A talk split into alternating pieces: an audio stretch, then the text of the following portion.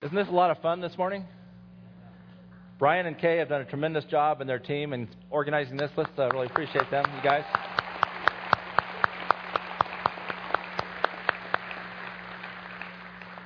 Please uh, take your Bibles and turn to Revelation 21. 23 years ago, you all, Cole Community Church, sent out Monica and me to work with the Muslims of Egypt I remember the elders coming forward, as you often do, laying hands on us, and you sent us out in the name of the Lord. Uh, we left in 1983, and our plane arrived in 1984. Planes were a lot slower back then. but seriously, I remember sitting at New Year's Eve in the departure gate at JFK. And I thought, oh my goodness, this is it. And we were scared to death. And I thought as they were about to call our, our flight, our boarding, I thought, you know, we might as well be getting on a ship to Mars. It's just so, you know, foreign. So we flew all night, long, arduous trip. Krista was with us, uh, two and a half years old. And we arrive, and then, you know, through taxis or whatever, we get up to our apartment with all of our mini suitcases, and we had these old heavy trunks and everything. And jet lag just hit us, you know, like a, uh, you know, a big weight and as I looked around the apartment, it hit me that this is an incredibly noisy place. Uh, see, we were living on the eighth floor of an apartment, an apartment building of what is perhaps the noisiest boulevard on the continent of Africa, El Horeya Street. And, um, you know, just very lots of traffic. And what do you think is the most important part of the car for Egyptian drivers? Any, any guesses? You got it the horn. So Egyptian drivers uh, kind of drive like this, you know. And we had all these lanes just right in front of us, and even this truck stopped right in front of us. So they weren't just the nice, cute horns; they were the. Uh, in fact, one of our friends took a stopwatch, and they tried to time the maximum amount of time in between hearing a, a horn honk on El Horeya Street. And at 2:30 in the morning, they got up to 30 seconds. That was the front of our apartment. The back of our apartment, where our bedroom was, was the tram line. And every time a tram would go by, you would hear this sound. I don't know if the tracks were uneven or, or what, but from 6 in the morning through the day all the way till 1 at night. And I really thought to myself, oh, Lord, I can't do this. This is our home. This is supposed to be, you know, a haven uh, somehow. And it's this, I was, just to be honest with you this morning, uh, I was in despair. And I thought, I don't know what we're going to do. Uh, so I tried to think, okay, what are, what are my options? Well, I can't go back to Boise. We can't just throw in the towel and go back home because, you know, we had just finished preaching all these sermons, got to win the Muslim world for Jesus. Whatever the cost, whatever it takes, you know, we got to do that. And I thought, we can't live here. I looked out the window at the street below, Okay, I could jump. that would solve a lot of things. But I mean, I was really thinking this way. It was really a point of, I, I can't do this. Utter weakness, utter despair. A few weeks go by, some friends of ours joined us. They were members of our team, uh, John and Ruthie, good friends of ours, and they had a, a son, uh, Jonathan, who was Krista's age, two and a half years old. And so they stayed in our apartment, and uh, you know, we were having a good time. And, and after a, a couple days, they said, you know, Dan, we need to go actually stay in a hotel room because we need to register our passports. That, you know, it's the law there. And, you know, we don't want to register in your address, you know, just for security. Let's not have, you know, the same address as we register. So I thought, great. I know just the place. I've been here a veteran. You know, I'm a veteran of Egypt. Been there two weeks. I know just the hotel, the San Marco. So we went over to the San Marco Hotel. And we get there about 6 in the evening and uh, it was locked. It, and it was dark inside. And I thought, well, you know, I, I don't know anything about the rest of the world outside of California and Idaho. That, well, maybe in the Middle East, you know, hotels kind of lock up early. I'm really very, you know, you wouldn't believe how stupid I was.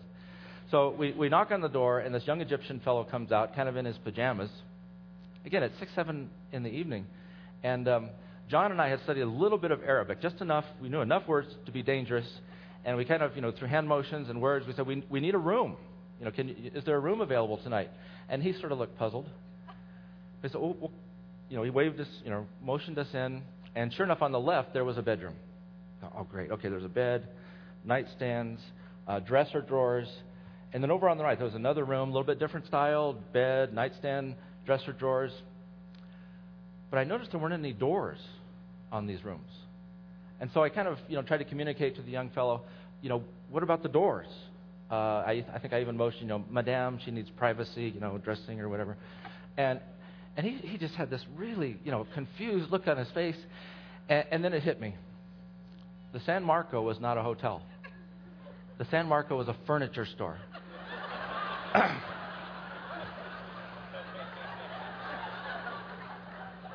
Believe me, John laughed so hard he was literally rolling on the ground in laughter. I've never felt so stupid in my in my life.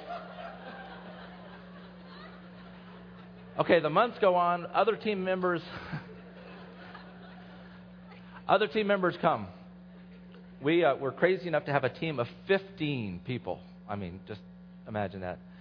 And to be perfectly honest with you, relationships begin to deteriorate, which oftentimes happens. I now know, but with culture stress and everything, relationships began to be tense, and there was a lot of unrest and, and strife on the team.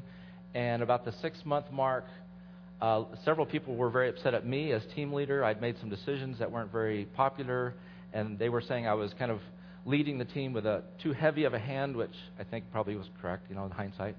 And you know, there was just you know sin and disunity, and and you know, this wasn't funny at all. I I remember just at some point, literally in tears, with Monica saying, "Monica, I quit. I can't do this. Um, let somebody else lead the team." It was really very painful. We talked about maybe some people have to go home or something, or maybe we'll go home. Or, but you know, by God's grace, we continued on, and God helped us sort through the relationships, and they got better and better and better. Praise, praise the Lord.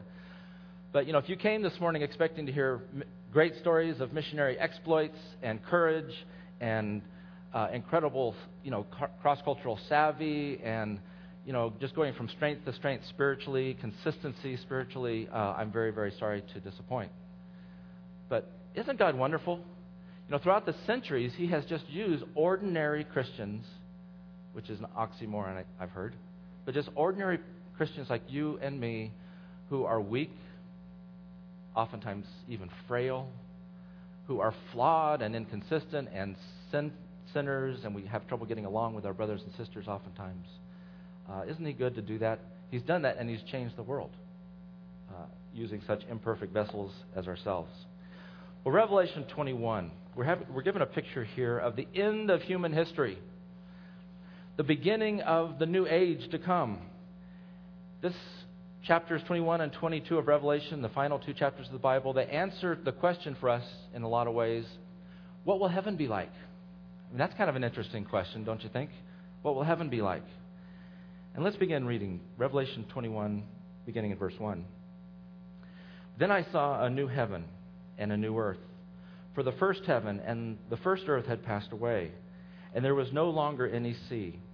I saw the holy city, the new Jerusalem coming down out of heaven from God, prepared as a bride, beautifully dressed for her husband. And I heard a loud voice from the throne saying, Now the dwelling of God is with men, and he will live with them. They will be his people. And God himself will be with them and be their God. He will wipe every tear from their eyes. There will be no more death or mourning or crying or pain. For the old order of things has passed away. Take a moment and just let that last phrase sink in. The old order of things has passed away. We're approaching a time in which that's going to be true. The old order will have passed away. Whatever you came in this morning to this meeting with that maybe is burdening you, that maybe is causing you pain, that maybe is keeping you up at night with anxiety, or maybe even making you wonder, is life worth living? Those things are going to be done away with. Not long from now, soon, they're going to be gone. And John gives us a picture here by inspiration of the Holy Spirit of the New Jerusalem, kind of a, a metaphor. And uh, what is the New Jerusalem? Is it a city? Is it a building? Well, actually, he tells us in verses 9 and 10, we won't read that, but basically he equates the New Jerusalem with the bride of Christ. Who's the bride of Christ? Well, that's us. So I really believe the New Jerusalem is a, a clear metaphor for all the redeemed people of God throughout the centuries, now with God in the new age. So he gives us three pictures, very, very, very briefly, of what heaven is going to be like. First of all, in verse 3, he says, We are going to be with God. Not with God, you know, through prayer, but we're actually going to be with God. God is going to reverse the fall. Remember, Adam sinned. Adam and Eve, they sinned and they were separated from God. And, and whereas previously they had walked with God in the garden in the cool of the day, now Adam and Eve hid. And perhaps the saddest four words in all of Scripture God cries out, Adam, where are you? And throughout the centuries, God has been saying plaintively, Adam, where are you? And that we know that distance between us and God. And even as Christians, you know, it's not, we don't experience God like it was meant to be. You know, we pray, we don't see God. Even when we sense His presence, it's only sometimes. We're trapped in this kind of five senses and, and three dimensions. But John says there's coming a time when we will see Him as He is. And so that's the first powerful part of what heaven is going to be like. Secondly, verse 4, I believe life in the new age, whatever it is, is going to be incredibly wonderful. Incredibly wonderful.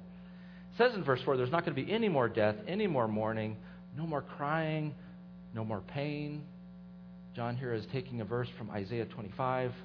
I mean, this isn't just poetry, but this is really a promise. It really is going to be like this.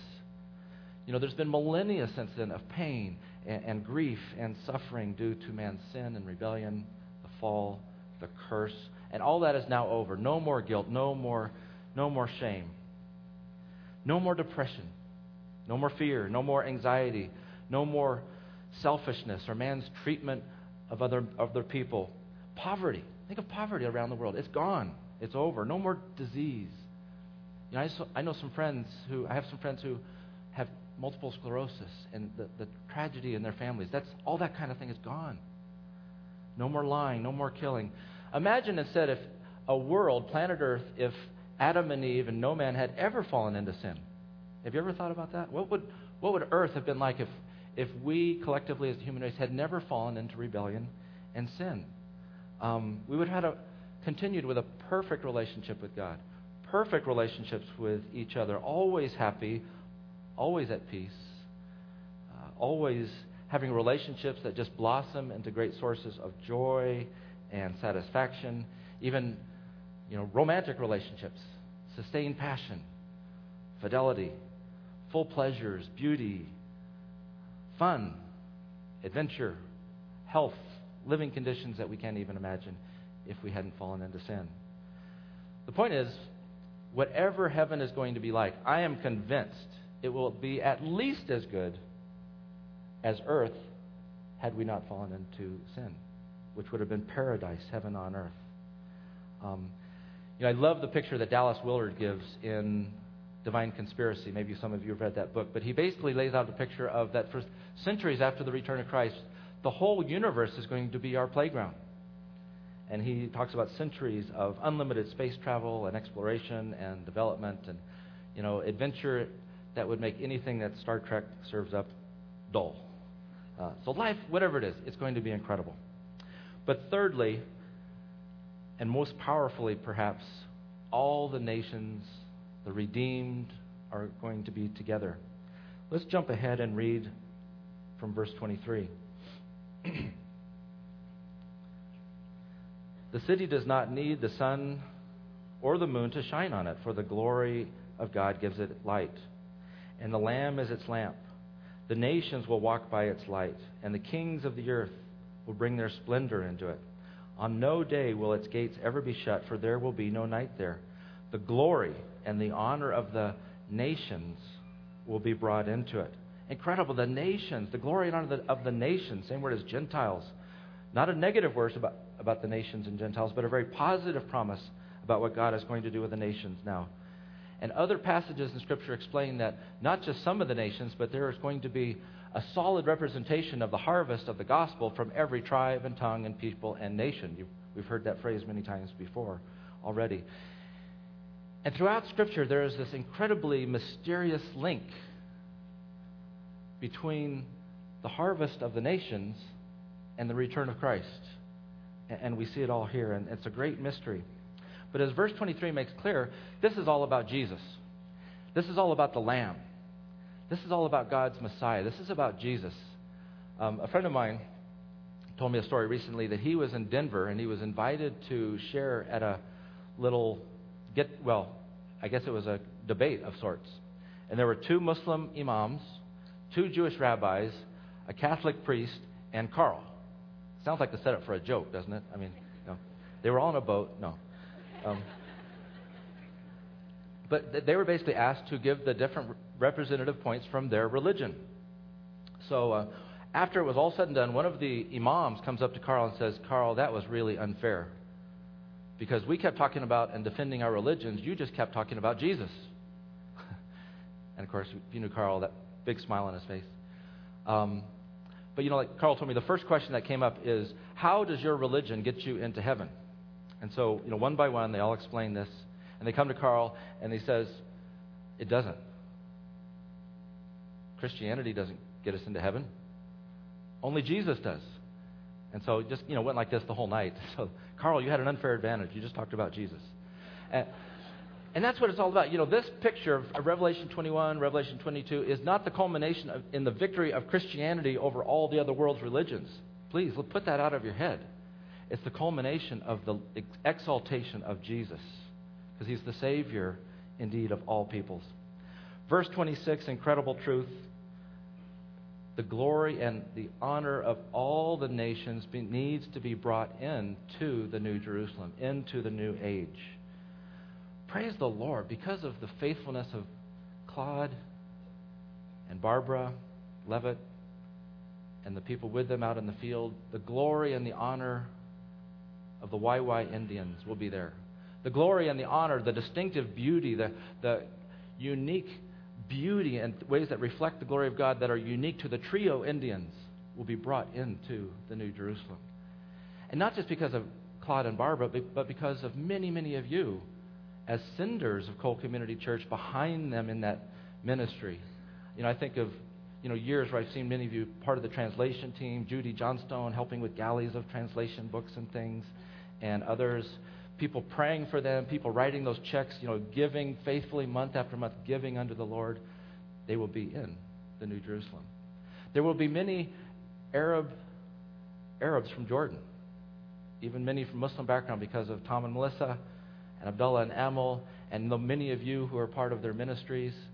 There will be a very good representation from the Sanio Indians from Papua New Guinea because of Ron and Sandy Lewis and their ministry and so many of you with them, partnering with them from the home front here as senders.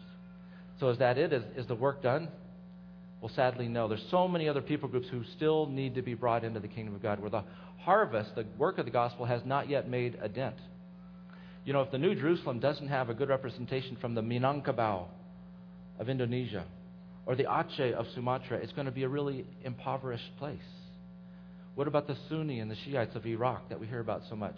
There's not much of the gospel going on yet, too much, that, at least that I've heard about. And, and we could go on and talk about Omanis or uh, the Sindhi of Pakistan and on and on and on. The New Jerusalem needs to include all the different peoples. Well, this moves us. This moves me. This kind of stuff is exciting. It, it just, I just get so, Lord, I, got to be a part of that. And, and I believe it's the same for you. It, doesn't it, it move all of us? There's many of us around the room today who are goers, We've, we've been, you know, we've gone. There's others here who are thinking about becoming goers. And I believe there's others of you who don't even know it yet, but you're going to be goers. Just warning you, you know, um, you should have known better before coming to a missions conference, but, you know, the Lord's going to move you out. But then there's many, many others, perhaps the majority, who are going to continue to work or begin to work as active senders. I so love the prayer of John Piper. He's, he prayed this. He said, I pray that God will use this message to awaken in many of you an irresistible desire to take the gospel of Christ to some unreached people group. But he says also, and I also pray that in the rest of you, it will awaken an irresistible desire to be utterly committed senders for those who go. All of us, I believe Jesus calls to be goers or senders, regardless of our vocation or other ministries that you all may be involved with with the church, active senders.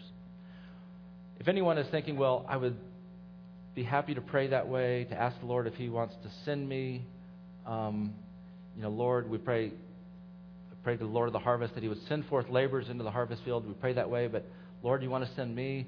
But maybe you're thinking, but I'm not strong enough. Or maybe you're thinking, I'm not even strong enough to be, you know, crucially involved as a sender. Please, uh, don't think that way. Remember those stories at the beginning of my talk a few minutes ago? You don't have to be clever. You don't have to be strong. Um, after we left Egypt, actually, we were expelled from Egypt. Uh, we won't talk about that now. We spent a year here in, in Boise uh, before going back to the Middle East. And uh, in a, you know, one particular time, Monica was having some stress. She was kind of depressed that after just having given birth to our son Stephen, uh, she wasn't able to fit into her old clothes. She told me I could say that. Um, so she was real down and not sure. Oh, I don't know if I really want to go back to the Middle East, and you know, struggling with that. And and one particular morning we had uh, a discussion. Okay, it was a fight. All right. Uh, and so she goes out to Fred Meyer for some retail therapy.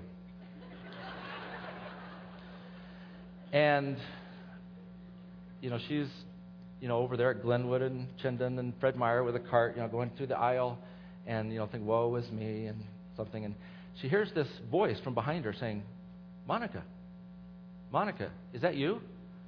And she turns around and there's this Iranian Muslim gal who, before we had gone to Egypt, Monica had given a New Testament to. Uh, we were involved in international student work there at BSU with the Raybergs and, uh, and others. And Monica had befriended this gal a little bit and given her the New Testament and basically said, see you later. And we went off to Egypt. So this young lady, Ashraf, said, Monica, I've been looking for you for two years. Where have you been? well, I've been out of town. Um, but she said, you know, I took that New Testament. It was in Farsi. Uh, and I read it and I read it, and I, this is the truth.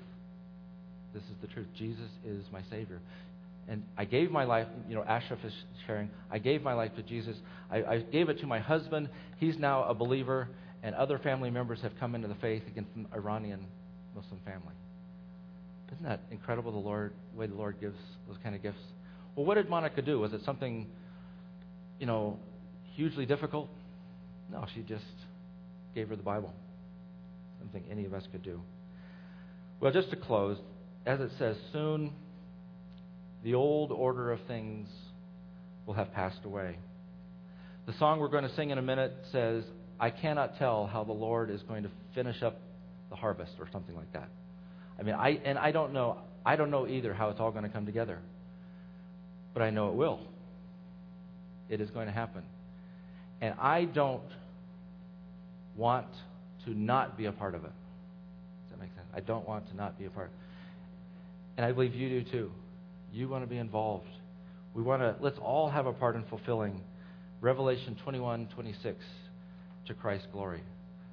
Um, we just close by saying, I'm proud, in a Christian sense, uh, of being a worker sent out from Cole Community Church.